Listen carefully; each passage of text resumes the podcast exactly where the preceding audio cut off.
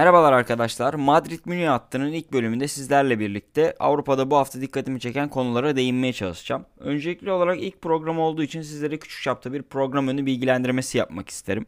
Her hafta Avrupa'da dikkatimi çeken 3 konuyu sizlerle paylaşmaya çalışacağım. E tabi bunu yaparken genel olarak iki değerlendirme bir haftanın olayı formatında yapmayı düşünüyorum.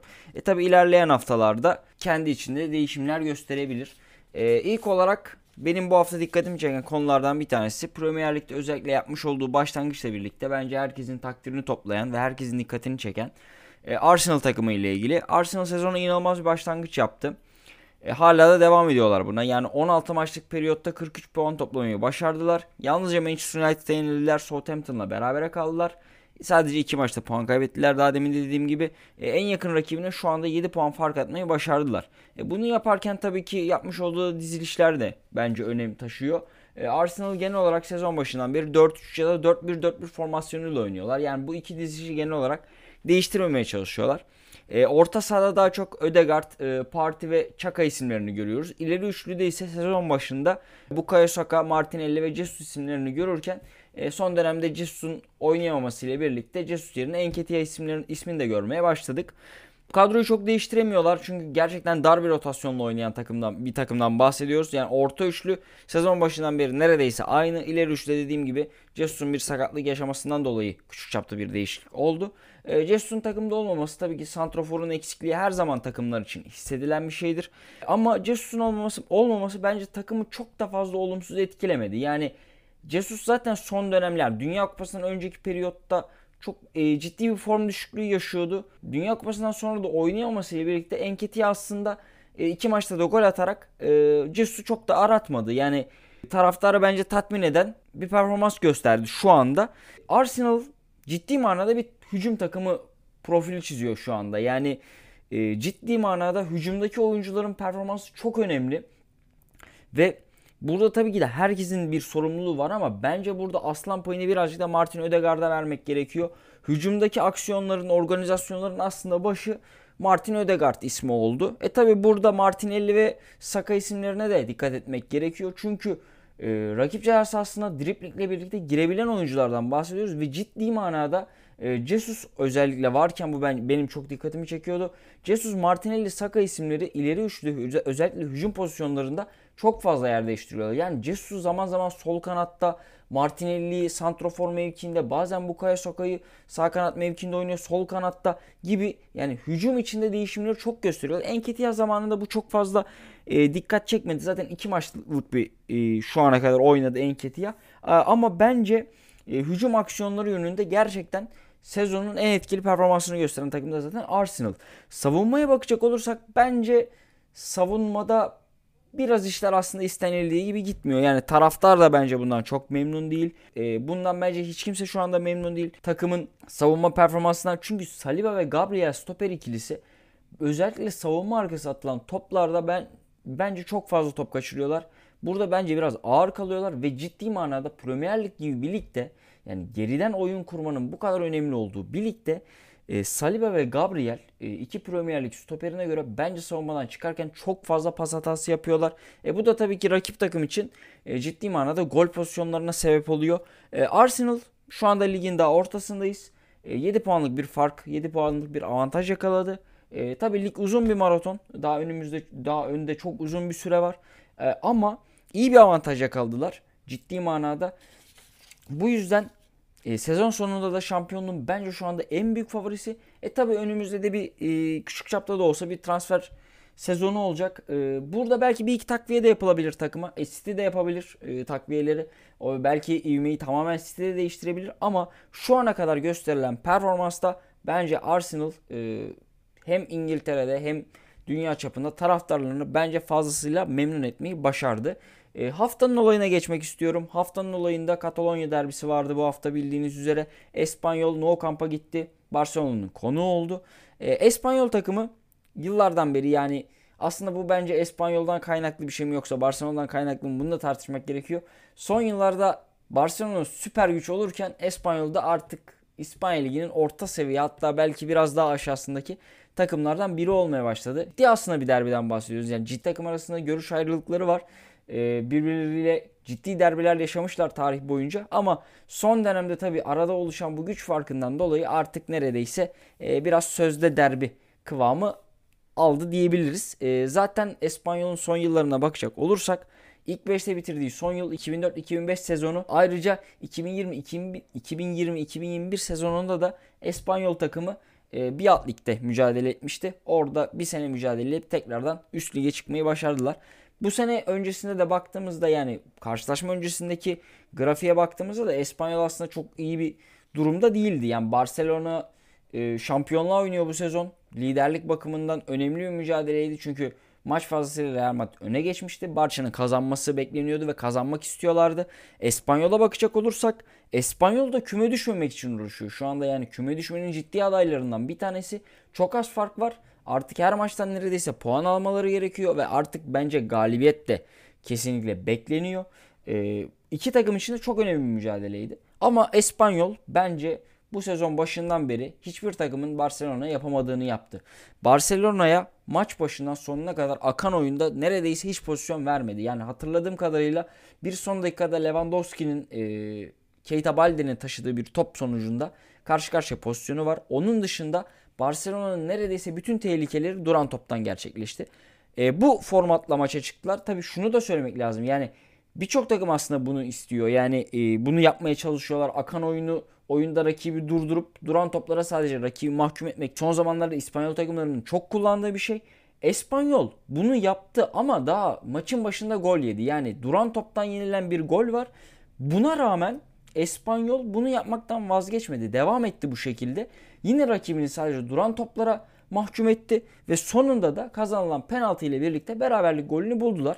Son 15 dakikaya berabere girdiler. Son 15 dakika herhalde e, İspanyol futbolunun bu yıl yaşadığı en garip olaylara sahne oldu. Öncelikli olarak hakem Alba'ya ikinci sarıyı çıkarttı. Hakem ikinci sarı olduğunu unuttu. Espanyol oyuncular Espanyollu oyuncular uyardı. Daha sonrasında kırmızıya çevirdi. E, daha sonrasındaki bir pozisyonda hakem Espanyol'dan iki oyuncuya kırmızı kart çıkarttı. Daha sonrasında VAR'ın kararı ile birlikte kırmızı kartlardan birini iptal etti. E, hatta bu kırmızı kartı çıkartmaya giderken sarı kartı da düşürdü. Yani ikinci sarıdan atarken sarı kartı da düşürdü. Yani herkesin aslında birazcık kafası da karıştı son dakikalardaki pozisyonda. Sonuca baktığımız zaman ise Espanyol bence istediğini aldı. No Camp'tan 1 puan her zaman önemlidir. Özellikle Espanyol gibi bir takım için şu an düşme mücadelesi veren takım bir takım için tarih boyunca da her zaman Barcelona'nın en büyük şehrindeki en büyük rakibi olan bir takım için her zaman 1 puan önemlidir iyi bir başarı yakaladılar. Bu yüzden bence Espanyol'da küçük çapta bir tebrik etmek gerekiyor. İlerleyen zamanlarda kazanılan kazanılacak 3 puanlara çok ihtiyaçları var. Düşmek istemeyeceklerdir. Yine dediğim gibi lig uzun bir maraton. Önlerinde çok maç var. Ama şu anki görüntü Espanyol yani bu maç dışında sezon boyunca baktığımız zaman düşme ihtimali olan takımlardan bir tanesi bence Espanyol. Hatta e, önemli adaylardan bir biri de diyebiliriz. Barcelona'ya gelecek olursak Barcelona bir fırsat tepti bence bu mücadelede. Çünkü ciddi manada e, kendi sahasında Barcelona'nın bu maçı kazanması bence çok fazla bekleniyordu. E, şu an hala liderler. Bir puan aldılar e, ama puan farkı avantajını kaybetti şu anda Barcelona takımı. E, tabii ki onlar için de lig uzun bir maraton ama Real Madrid ile Barcelona rekabetinde ne kadar hata yaparsan o kadar sezon sonunda mutlu sona ulaşma ihtimalinde yüksek. E, son konuma gelecek olursak benim çok takdir ettiğim hocalardan bir tanesi Marco Rose'ye birazcık değinmek istiyorum. Bu sezon da çok iyi performans ortaya koydu. E, Leipzig takımını şu anda çalıştırıyor ama burada bence e, birazcık hikayeyi başa sarmak gerekiyor. E, Leipzig takımı geçen sezonda e, sezona marş yönetiminde başlamıştı. Çok kötü gittiler. Tedesco'yu getirdiler.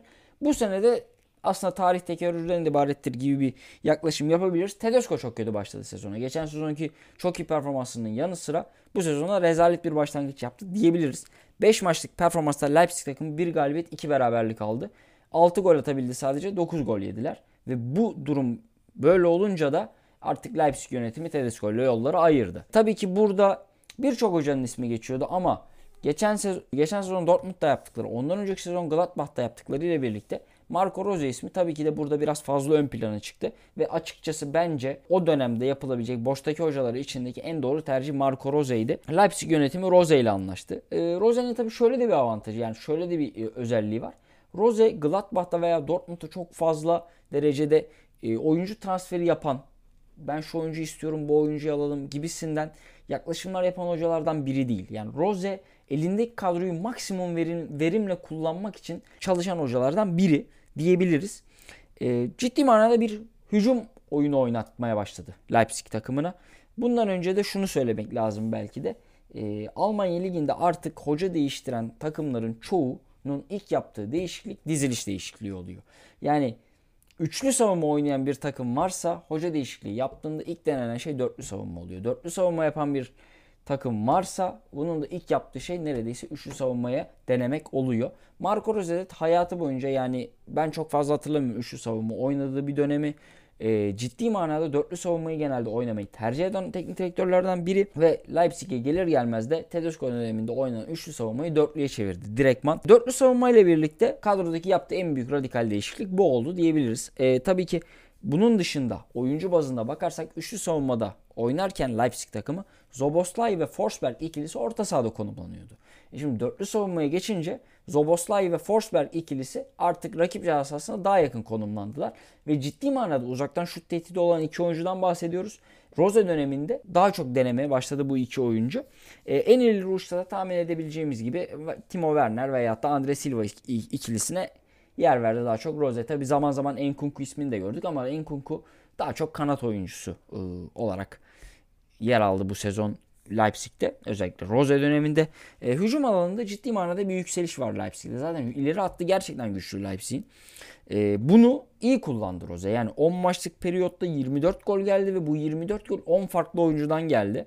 Ciddi manada hücumda işleri tamamen rayına oturtturdu diyebiliriz ve ayrıca şunu da söylemek lazım.